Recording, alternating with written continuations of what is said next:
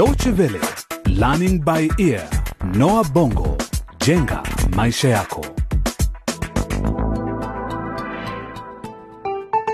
Hujambo msikilizaji, na karibu kwenye mfululizo wa vipindi vya Learning by Ear vinavyotayarishwa kwako na DW katika hadithi hii Crossroads Generation, yaani kizazi njia panda. Mengi yametokea katika maisha ya Dan, Messi na Niki, lakini kabla ya kusikiliza moja kwa moja kipindi cha leo, hebu kwanza tujikumbushe yaliyotokea katika kipindi kilichotangulia. Uhasama baina ya Niki na Dan, kijana kutoka nchi jirani, unazidi kuongezeka baada ya vijana hao kupigana darasani. Nimechoshwa na majibu na tabia yako mbaya. Tutamalizana mimi na wewe hapa hapa kama kweli wewe ni mwanaume. Jaribu, sikuogopi. Kwanza niko na kutaka kwa hamu na nimekupata leo. Kwanza njoo hapa. Mwanaume gani wewe? Wavulana wote wawili wanajaribu kumtongoza Messi, hali ambayo inamuudhi sana Trudy, rafiki wa Messi. Trudy anampenda sana Dan, na kwa maana hiyo Trudy anajaribu kuwafanya Niki na Messi wapendane, lakini kwa manufaa yake binafsi.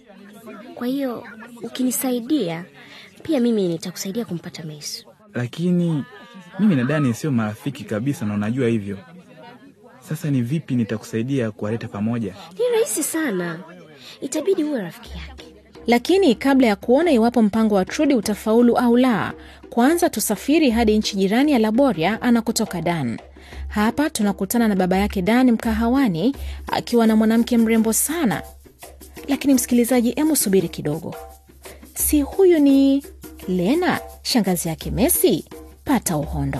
Tumesimama kwenye njia panda, tuifuate njia ipi sasa? Kutuongoza, kutuimarisha, imarisha au kupotosha? Tumesimama kwenye njia panda, tuifuate njia ipi sasa? Kutuongoza, kutuimarisha, imarisha au kupotosha? Mustakabali wa maisha yetu ya baadaye. Oh, Kanyama, nimefurahi sana kukutana nawe tena baada ya muda mrefu. Ulinikumbuka pia eh? Lena, we wacha mm. We hujui tuko mashakani. Wale wafanyakazi wawili uliowaleta kutoka Kisimba wametoroka. Eti nini Kanyama? Ilikuwaje? Sasa si walikuwa chini ya mamlaka yako wakifanya kazi kwenye migodi? Sasa hili itakuwaje tatizo langu? Usijaribu kunifanya mjinga Lena. Wewe ndio uliwaleta hawa wafanyakazi na sasa wametoroka bila ya taarifa. Lazima ufanye kila juhudi kuwarudisha. Vipi? Tulikubaliana nitakapokukabidhi watakuwa chini ya uangalizi wako, na mimi ni pesa tu ndio mkataba uliopo. Nakumbuka ni kweli tulikubaliana hivyo, Sasa lakini haijatokea hivi tena siku nyingine. Hii ni mara ya kwanza. Wewe ndio uliwaleta hapa na unafahamu lugha yao vizuri, kwa hiyo ni rahisi sana kuwatafuta. Usichukulie jambo hili mzaha, umesikia? Nakusikia. Ndio kosa kubwa tulilofanya. Tuliwatisha tukafikiria wataogopa wasitoroke, kumbe twajidanganya. Kanyama, hawa vijana wanatoka mtaa mkubwa wa mabanda watandika, miongoni mwa mitaa mikubwa zaidi ya mabanda duniani. Kwa hivyo wamezoea maisha magumu ya vitisho eh? Ni watu wamezoea matatizo. Kwani sikukueleza kwamba baba yao alikuwa akiwatuma kuombaomba pesa barabarani, na wangeweza kurudi nyumbani na pesa nyingi zaidi ya mshahara wa baba yao? Unawasifu kama kwamba ni mashujaa. Ndiyo, Sasa sikiliza, nikwambie, nawataka warudi hapa kabla ya kuanguka mikononi mwa watu wengine, hasa maofisa wa usalama. Nadhani unafahamu kwa nini nasema hivyo, sio? ndiyo Kanyama, nakuelewa, lakini usitie shaka, nitawapata tu. Hata kama wanalijua jiji, hawawezi kuvuka mpaka wa Laboria kurudi nyumbani Kisimba. Nitawakamata tu. Afadhali watafute, watafute tena haraka sana, Lena. Haya, sasa vipi kuhusu yale makubaliano yetu, yaani malipo ya kila mwezi? Malipo gani, Lena? Jamani, Unategemea ni kulipa wakati wafanyakazi wametoroka? Watafute kwanza, na ukishawapata walete kwangu moja kwa moja. Nikiwapata nitahakikisha kwamba hawatoki tena au kutoa siri za mgodi. samani samahani, nahitaji kupokea simu. ndio ndiyo, Kanyama anazungumza hapa.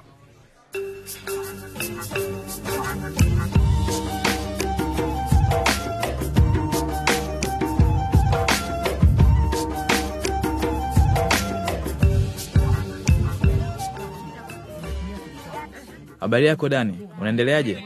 haya kuhusu Sikiliza Dani, kwa muda mrefu nimekuwa nikifikiri kuhusu adui wetu. Naomba tutusameane. oh, Niki, una hakika na wazo hili limekujia lini? Lini? Nimekuwa nikiwaza muda wa siku chache zilizopita. Sikiliza, sisi wote ni wanafunzi wa darasa moja, muda mwingi tupo pamoja, na hivyo ni vyema pia tuwe marafiki. Na kama sio kirafiki na wewe, nilikuchukia tangu siku kwanza nilipokuona.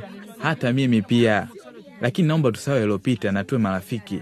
Isitoshe, wewe ni raia wa nchi ya kigeni na si busara kuanzisha uadui hapa nchini. Maisha yanaweza kukunyookea iwapo Ah, na kwa nini unafikiria hivyo? Eti lazima niwe na mtu akunisaidia?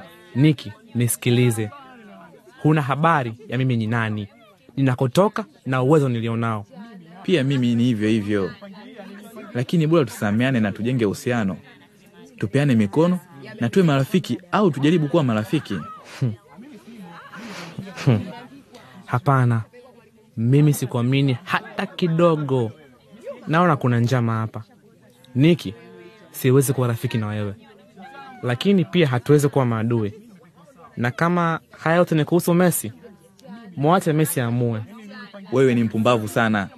Nitahakikisha maisha yako yanakuwa magumu na utajuta kwa nini ulikuja kusoma hapa nchini. Aha, kumbe naona kinyonga ameweza kujigeuza na kuonyesha rangi zake halisi.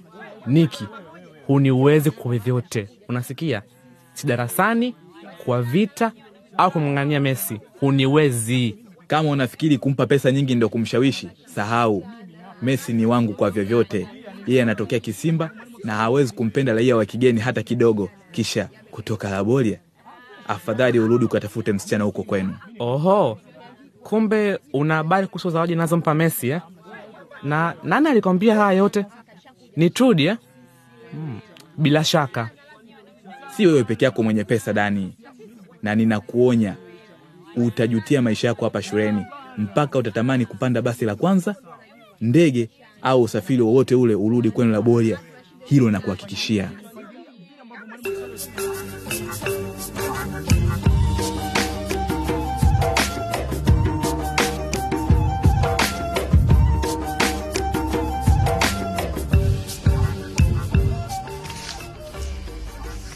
Messi, bado unasoma? Ndiyo, lakini karibu nitamaliza. Hivi karibuni tutafanya mitihani yetu ya kwanza. Messi, siwezi kabisa kupata usingizi. Mambo mengi yananisumbua akilini. Naona kama nitakuwa na wazimu sasa. Bora ungezungumza na baba kuhusu hilo tatizo au kupata ushauri wa daktari. Baba yako hata hajarudi nyumbani bado. Wewe si unamjua vizuri baba yako? Atarudi nyumbani usiku wa manane akiwa amelewa chakali. Hawezi hata kunisikiliza ninayomwambia licha ya kunielewa. Samahani sana mama, lakini sijui nitakusaidia vipi. Messi, kwani hivi huwakumbuki kabisa wadogo zako wawili wa kiume? Sija kusikia ukiuliza au hata kuwazungumzia tu, yaani ni kama ujali hivi. Nawajali sana mama, lakini baba hunipuuza kila ninapowataja au kuwazungumzia. Mara nyingi huniacha na mawazo mengi sana, lakini pengine anasema kweli kwamba hawana neno mahali wanakoishi na shangazi yangu Lena. Kwani hamkukubaliana na baba kuhusu swala hilo? Mm-mm, hatukukubaliana kabisa, lakini ningefanyaje sasa? Sikuwa na jinsi. Sisi wenyewe hapa chakula kilikuwa cha shida eh? na nafasi ya ninyi nyote kuishi kwenye nyumba moja haikuwepo. Kumbuka mmekuwa wakubwa sasa, msingeweza kulala kitanda kimoja. Ah, kumbe lakini tungeishi tu kama familia. Sasa tuko kwenye nyumba kubwa na kila kitu nilichotamani maishani, lakini sina raha kabisa mwanangu, sina amani kabisa kuliko zamani. Bora uzoe maisha haya mama. Mi mwenyewe najaribu kuyazoea. Ah, kitu kingine mama, kwani baba amepata kazi mahali kwingine? Nauliza hivi kwa sababu siku chache zilizopita hatukuweza kununua hata sare za shule, na hata nyinyi wawili mlitaka niolewe, lakini hafla tunaishi kwenye nyumba kubwa kisha na televisheni. mesi mwanangu, mwamba baba yako siaelewi kabisa. Pia mimi niko gizani, naweza tu kusema tuendelee kufurahia maisha haya na kuomba asibadilike basi.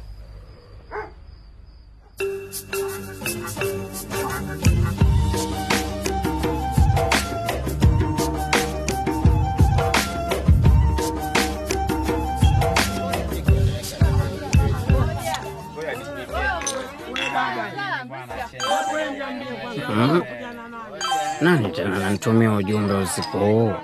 Watu wengine bwana hawana hata adabu kabisa. Hmm?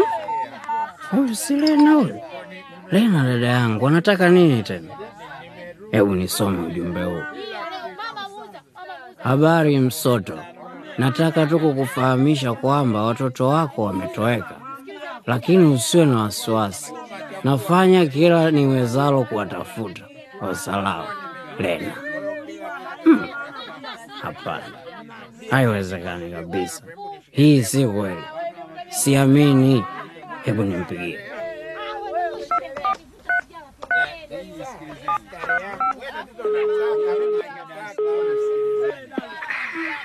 Halo, Lena hapa. Lena, nimepokea ujumbe wako sasa hivi, lakini unamaanisha nini? Eti watoto wangu wametoweka? Ah, wacha mzaha wewe. Au unasema hivyo kutaka kumuudhi Lulu eh? Kwani wewe una tatizo gani na mke wangu? Sina kuuliza. Kwanza nataka pesa haraka sana. Ni muda sasa tangu unitumie pesa, hujatuma tena. Msoto kakangu, ni lini utaniamini?